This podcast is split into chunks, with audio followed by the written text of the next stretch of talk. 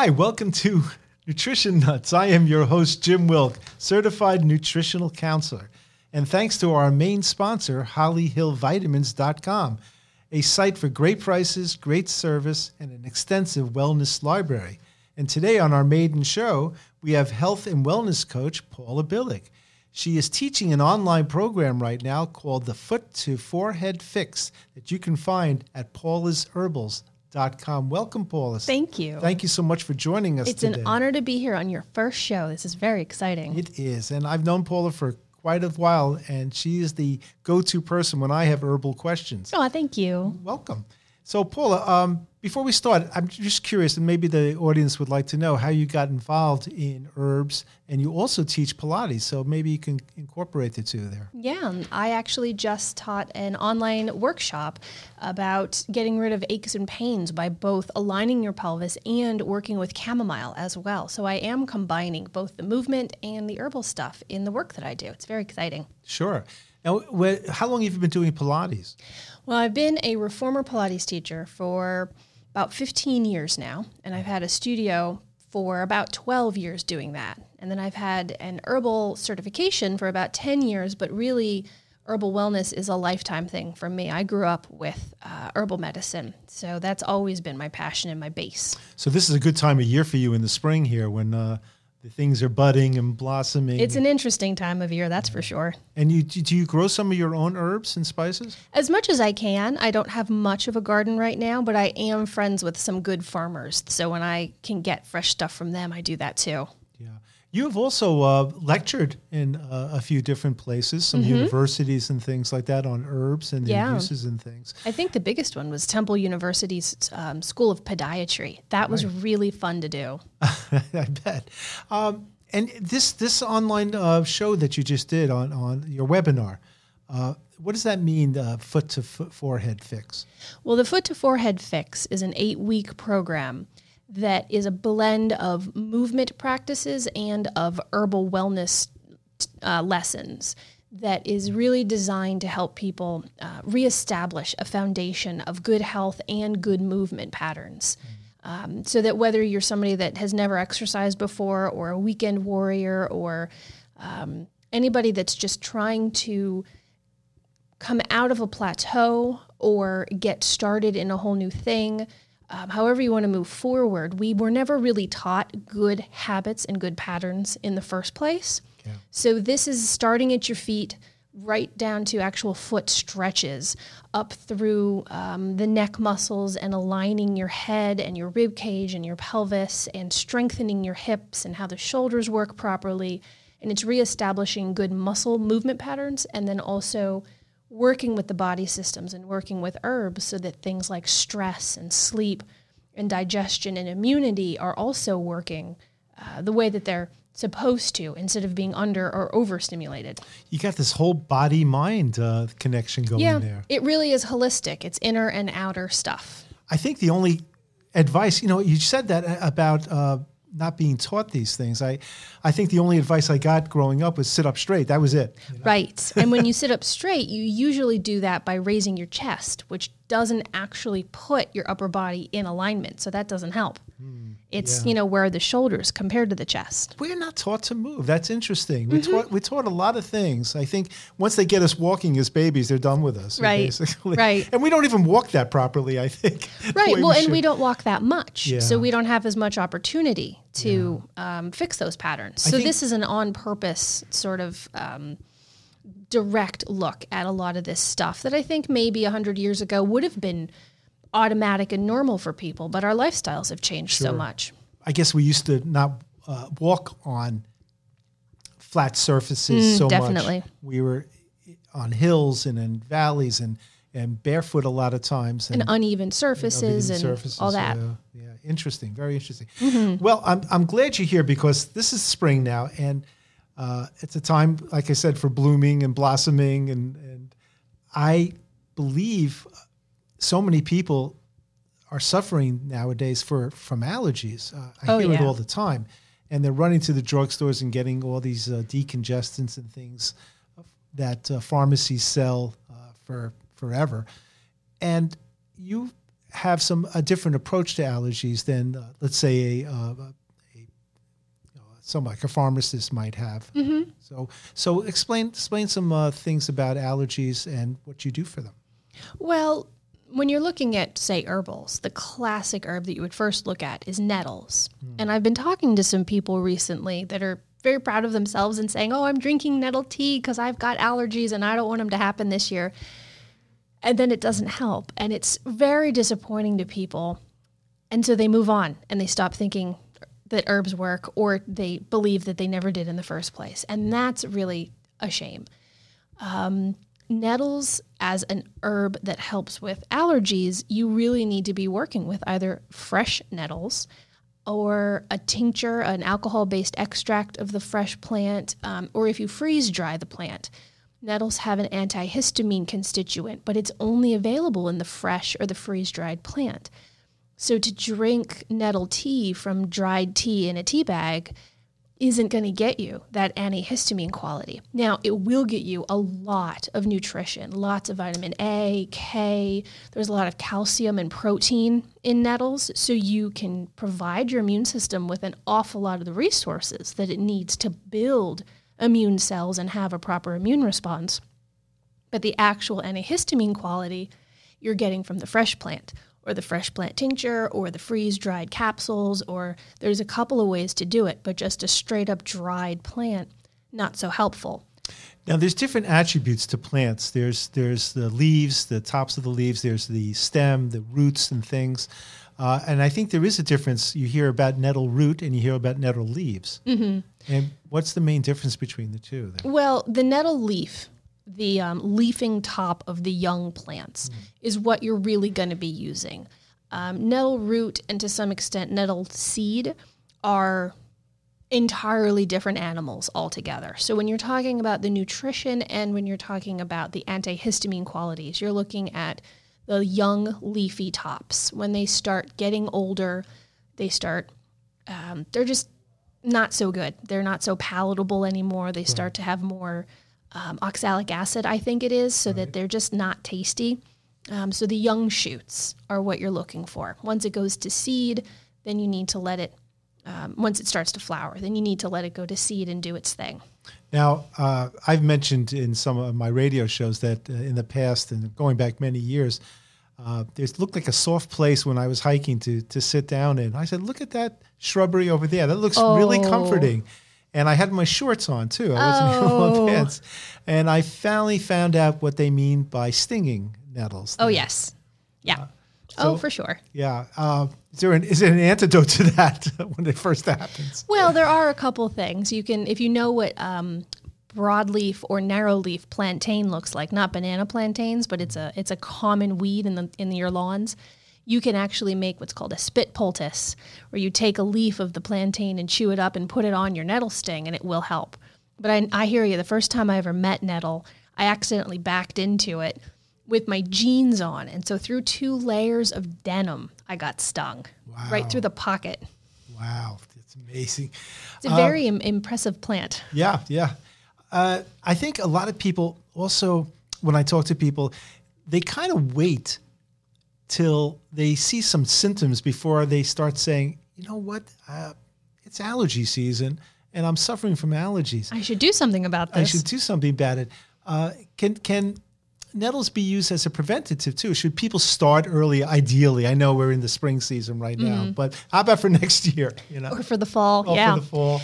Well, as far as the antihistamine process goes, not really so useful with prevention because your body is only going to have a histamine response when it sees an invader, like a piece of pollen in your bloodstream.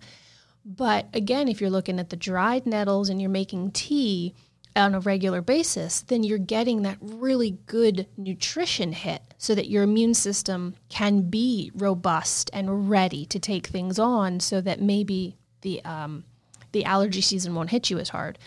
The other thing to think about is um, minute bits of exposure. So if you take a walk on a regular basis at the very beginning of allergy season, even before what we would consider allergy season to be a thing, you're going to be getting occasional bits of pollen here and there. Your body can get used to it and it might not freak out so hard as if it would if you're in the house or in an office all day, every day, and then you walk out into this world that's full of pollen and your body just doesn't know what to do with it. Ah, good point. So having that regular uh, exposure can help. And then you're also looking at the side benefit of by doing something like taking a walk every day, you're helping your lymph channels to clear out waste so that when you are exposed to pollen, your lymph system is ready to take on all of the um, the immune cells that are out there trying to get rid of the pollen in the first place instead of being backed up because again you're in your house or in your office all day every day not moving around the movement piece is really helpful. Folks, I just have to tell you, uh, I have been on herb walks with Paula, and uh, I have to admit, we, don't walk too far. or too fast or too fast. I, I'm amazed and I'm I'm fascinated that uh, she can pick out as we walk along just so many interesting things that are coming out of the ground or falling from the trees. Uh, it's it's really an education, and uh, I appreciate it because there's life going on around us, and a lot of times we're not uh, privy to to feeling it or not not seeing it for what it is, and it gives you a a, a kind of gratitude uh, that uh, herbs, uh, plants are living right along along with us in, in nature and things, and they are all their own it. individuals as well Right, i think right. a lot of people go outside and just see one shade of green Right. and i am on a bit of a mission to at least break that up a little bit Yeah. Yeah. um, because there's lots of kinds of plants that have so many wonderful and useful and helpful properties beyond um, just what we can extract from them or use them for. They really do have their own personalities. Like that nettle plant, she will she'll bite if you're not if you're not respectful or if you don't respect those boundaries. right. But Thank goodness they don't have legs. for sure. but that doesn't make it good or bad Right. in and of itself. Um, so there's lots of there's lots of life in the literal sense, but there's also lots of life in the personality sense with lots of plants. And so forming those kinds of friendships and relationships with a violet flower or accepting the dandelions in your yard because they do serve other purposes besides just making suburban people crazy is I think a wonderful thing and it's a very connected thing. Uh, as a nutrition counselor, I often recommend during the allergy season some quercetin and some vitamin C uh, because they are natural antihistamines as well.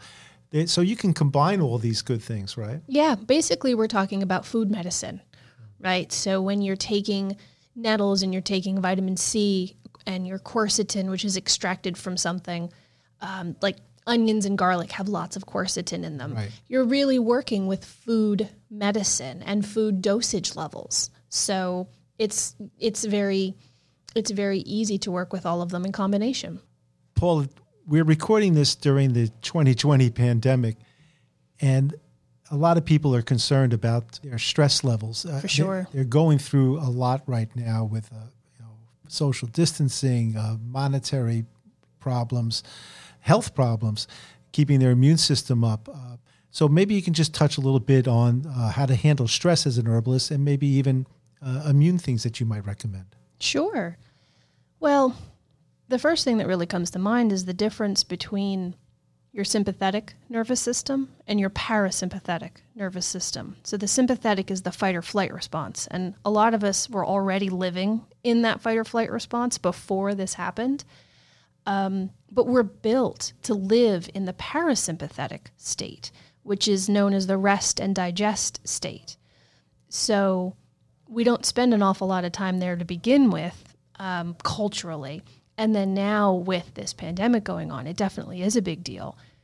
So, one of the big things you can do for your body in order to get back into that parasympathetic state and train yourself to stay there a little bit better is to move every day 45 minutes at a rate where you can carry on a conversation, but you're breathing a little bit heavy. Right. And that triggers all the things in your body to say, oh, we're okay, as compared to that fight or flight state, which really triggers the body to say, winter is coming, famine is nigh. You know, we've got to survive a whole winter, and things start happening like you lose lean muscle and you put on weight, and your brain gets a little bit foggy because you're not giving it as much resources. Mm. Um, and people get withdrawn and depressed because that's a healthy response or a healthy set of responses to get through winter. But we don't have to get through winter. We just have to get through today. So being uh, doing things that get you into that parasympathetic state on purpose can really help maintain that state throughout the day. So that consistent movement is really important. Herbally, there's a lot of different plants that will impact your stress levels, that will impact how you respond to stress, that will help you uh, calm down, that will help you shift into better sleep patterns. Um, one big class of those herbs are called adaptogens. And that's a whole group of plants. They're really unique because they have what's basically considered to be a non specific stress response. Mm. So they help a variety of body systems in a variety of ways so that you can adapt to stressful situations better. Ah, the word adapt, uh, it's, exactly. the root word. Exactly. And a lot no of, pun intended. Oh, definitely pun intended. so a lot of these plants were researched over the course of the 20th century, really, for um, athletic performance mm. and also for work performance, because unfortunately, a lot of these plants were researched in places where forced labor was very acceptable. And so they were trying to get the most work out of people that they could by using plants that were around at the time, um, which is not a nice way to get research, but we have it now, so we might as well use it to the best of our abilities. Mm. So, a lot of these plants that are considered adaptogens are from um, Asia and from Russia, um, and to some extent from India as well, because those are the cultures that had these types of plants in their traditional systems already. And some people then would expand the definition of adaptogens to include things like even the nettles we were talking about. Um, but there are a lot of adaptogens out there, like holy basil is one, rhodiola is a common adaptogen you find, um, eleuthero and ginseng. Yes, there's there's several dozen well established and accepted adaptogen herbs that are going to help you adapt to stressful situations in a variety of ways depending on what you need. And and stress can really have an effect on your immune system. Oh, stress immediately has an effect on your immune system. It shuts it down. Mm. Because if you're faced with a saber-toothed tiger, you don't need to worry about that splinter causing an infection in your finger. Yeah. You might not have a finger at the end of this encounter. So, stress will shut down your immune system so that it has that extra energy to put into your thigh muscles to run as fast as you can. So chronic stress results in chronic suppression of your immune system. That's the main reason why people get sick when they go on vacation. Because they were sick. They just couldn't mount an immune response to it. So as soon as they relax, get a couple of good nights sleep, boom, now their body can respond to this bacteria or virus that's been floating around for all that time. As an herbalist, uh, do you prefer a mode of delivery uh, system uh, into the system. there's there's tinctures, uh, extracts, there's uh, uh, capsules, and like you said, tea too. Um, or do you use different modalities for different uh, purposes? At the end of the day, what matters is that you get the herbs into you. Mm. So. Um, I'm not as particular about that mode so long as you do it. I mean, a tea is going to be a very high dose option because it's a water based extract. You don't get an awful lot of, of material out of the plants in the water, so you need to drink a lot of it. But if you're the kind of person that already does drink a lot of water throughout the day, changing that out for an herbal tea won't be a big deal. Right. Some people will not drink tea. So you can't be a stickler about that. They could have all the good teas that they need in their house, but if they don't drink them, it doesn't help. Mm. Um, Whereas a tincture, an alcohol based extract, is a much lower dose, it's much more concentrated. But if somebody can't remember to take them, it doesn't matter how many of them they own at their house. Um, so what it, what matters to me is that you you get it done, however that works best for you. Because is alcohol a concern for, for people when you see an, an, an extract? Because sometimes it says a high percentage of alcohol. I think people get a little freaked out about it. It can be. If you're concerned about alcohol for um, religious reasons or for abuse reasons, then for sure you can avoid using the alcohol based extracts. Um, chances are that you're going to need to take something that's a little bit higher dose then because of that. Uh, of that's uh, because it uh, because alcohol is the highest concentration remedy. Using a substitute is going to be lower concentration. Need need more dose, but that's not the end of the world. Um, if it's the quantity of alcohol that has you concerned, from all of the reading I've done, a dropper full of a tincture of an alcohol tincture has about as much alcohol in it as a ripe banana. So if you're using ripe bananas in smoothies, that's how much alcohol you're getting. Gotcha. Uh, so yeah, we Those do. banana daiquiris are fantastic. Oh well, yes. I mean, the alcohol in a tincture is very high extract or a very high percentage because you want good preservation. Yeah. But the quantity that you take in a dose is not very high at all. Okay. Well, uh, also as as an herbalist, and I got you here today, so I'm, I'm getting all these questions out that Oh, that's fine. that that I get from my uh, customers. Uh, is, is, is it sometimes? Well, uh, when I was watching your webinar, it was interesting because you were making chamomile tea, yes. uh, and you had people try it after a few minutes, I think, and then after about ten minutes, after it's steeped for a while. What was the main purpose for, for doing something like that? That is one of my most fun experiments. I really love that. When you make a chamomile tea, we just used a chamomile tea bag, just straight from the box chamomile tea bag.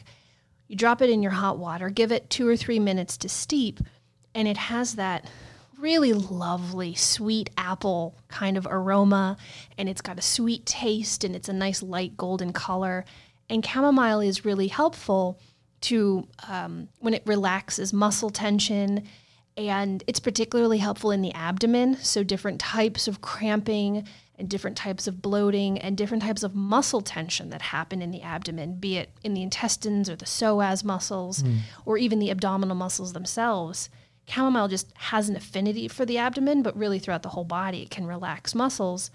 And a lot of that is coming from the scented part, the, the essential oil that's in the chamomile that you're getting in the tea when you steep it. But then when you let chamomile sit longer, like 10, 20, 30 minutes overnight, Right. now you're giving it time and pulling bitter constituents out of the chamomile. So it's not so sweet. It's not so delightfully light and pretty anymore. But once you've got the bitter components in the water, you're now looking at a digestive remedy. Because when you ah. taste bitter, it stimulates bitter taste receptors all over your body. I mean, we have bitter taste receptors in the lungs, and they're actually studying bitters as an asthma remedy. Because when you taste bitter, bitter taste receptors relax muscle. Hmm. So, you know, there's a lot of tension that happens with asthma. So, when you let your chamomile steep for a long time and you've got that bitterness coming out, you've got salivation, you've got the liver detox happening, you've got peristalsis happening in the intestines, so things are moving along, all your digestive juices are being made. So, it really helps stimulate and move along digestion. But the bitter taste in herbalism is also considered to be very cooling, which means that any inflammation, maybe in your GI tract, maybe uh, throughout your sciatica, pain kind of situations, all of that sort of abdominal inflammation is going to get cooled down from the bitter taste as well, which is super useful. Wow. Uh, I how, how do people get in touch with you? I know you're doing this DIY herbal course that you mentioned. Um, how do people get in touch with you if they want to find out more? Well, the DIY course is um, an in-person course in Chester County, Pennsylvania. Right. And then the foot to forehead fix program is all online. So that can be people from all over the place. Um, so I have a website, paulasherbals.com, that has it all laid out. Great.